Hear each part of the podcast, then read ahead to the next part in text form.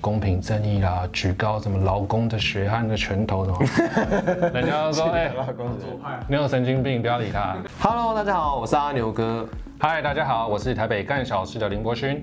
哎、因为我看你之前的频道还有之前的证件啊，你好像特别喜欢公车，哎，该不会你是传说中的公车界的小开吧？没错，我就是，不是啦，其实是因为公车的问题呢太多了，又没有人敢讲，所以我只好跳出来讲了。不过阿牛哥啊，你平常有没有在搭公车？嗯，我平常都搭捷运比较多，哎，毕竟我不太喜欢坐云霄飞车。那你有听过一个关于云霄飞车的冷笑话？就是公车和云霄飞车的差别是，云霄飞车进站的时候会慢下来哦。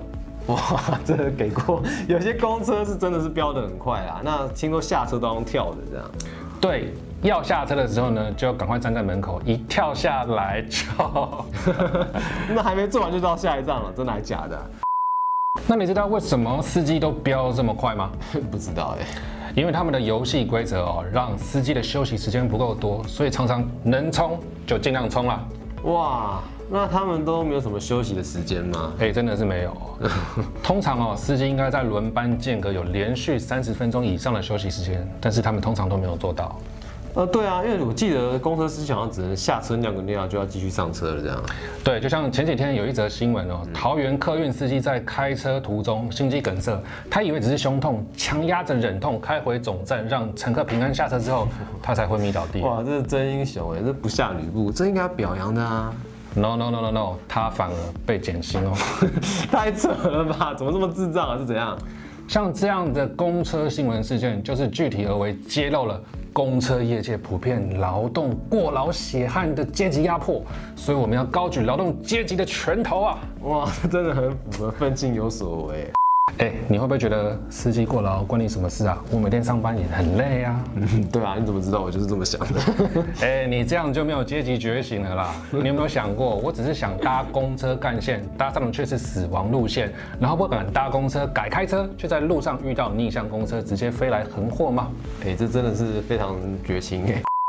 嗯，这样听起来几率是不是很高啦？但是如果司机一直持续过劳的话，还是会有很可能发生这样。嗯，这就是为什么我们要一起来关心这个议题哦。车子这么大一台，随随便便都是重大的公共事故哦。明明很危险，但常常被当作个案来处理了。那所以，我们今天不是要聊某个劳工过劳，而是要全面盘点台湾公车的劳工问题吗？好啦，来某家搞啦。直播的时候我们再聊细一点。不过你说的没错，就像是台北市的劳动局曾经做过全面的劳动检查，结果违规的比例哦，业者高达百分之百。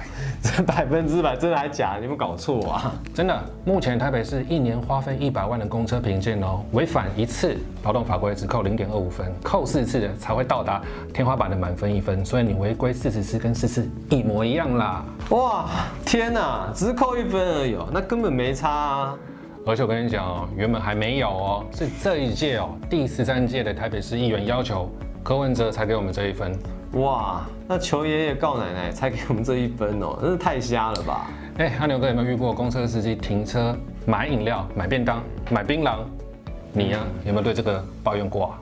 嗯，那我是有听朋友说过啦，因为司机会停在便当店门口拿外送，害他差一点迟到这样。其实呢，这个是可以打一九九九检举的哦，因为可能他根本是没有时间吃饭，所以你的一通电话就有可能终止了业者的过劳恶行哦。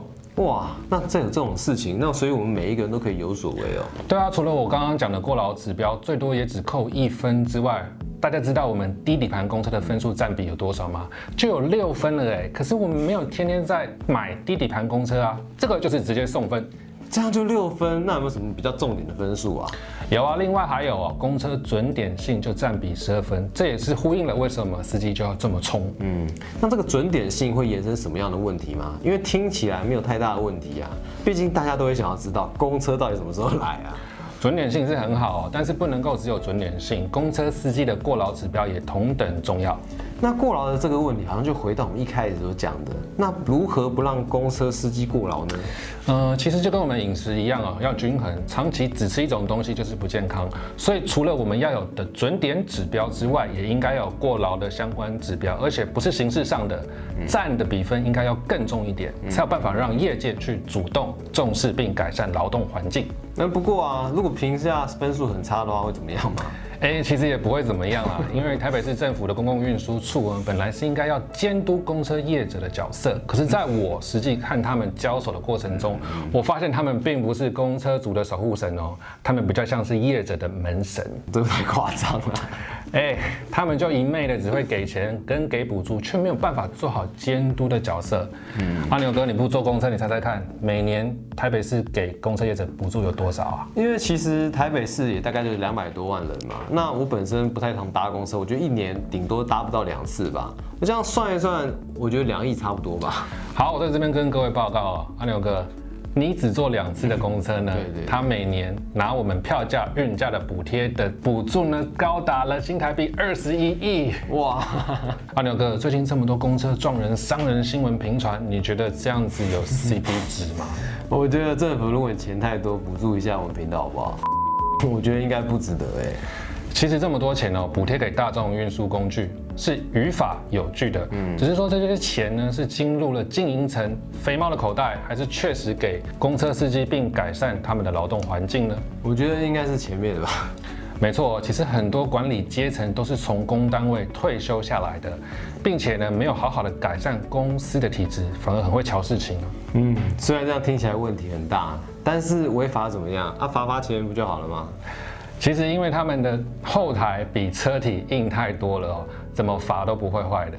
哎，可是公车是民营事业啊，怎么可能怎么罚都罚不会怕的？因为罚太轻了，而且公车业界已经有集团化的倾向了。在台北市有十二家的公车业者，但是背后只有两到三个集团在运作，所以不只是补助好拿。罚钱不怕，也大到不能倒。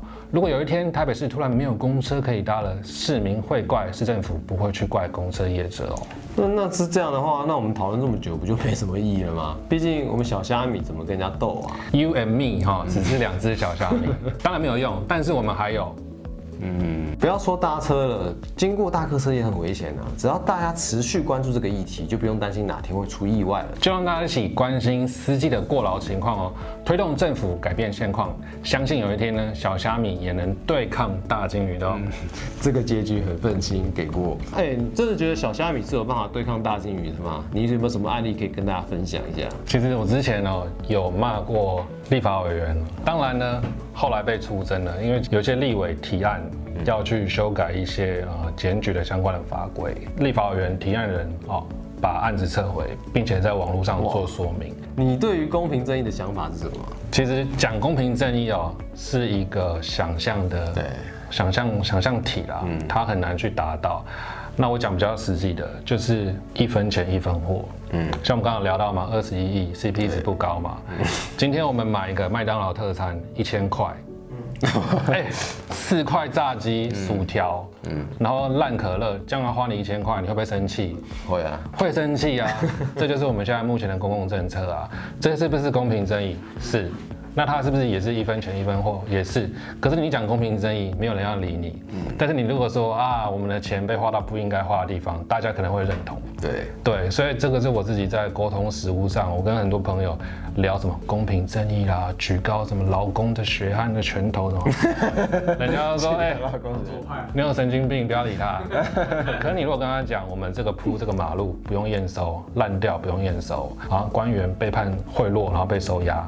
这种东西他会有感觉，就是说你要怎么样去沟通这种公共议题，其实大部分人就都不关心。那这也是我在沟通这议题遇到一个很大的阻力了。嗯，很多人就是不关心，不关我的事啊。你你公平正义能吃吗？能不用担心，我们会越来越红的。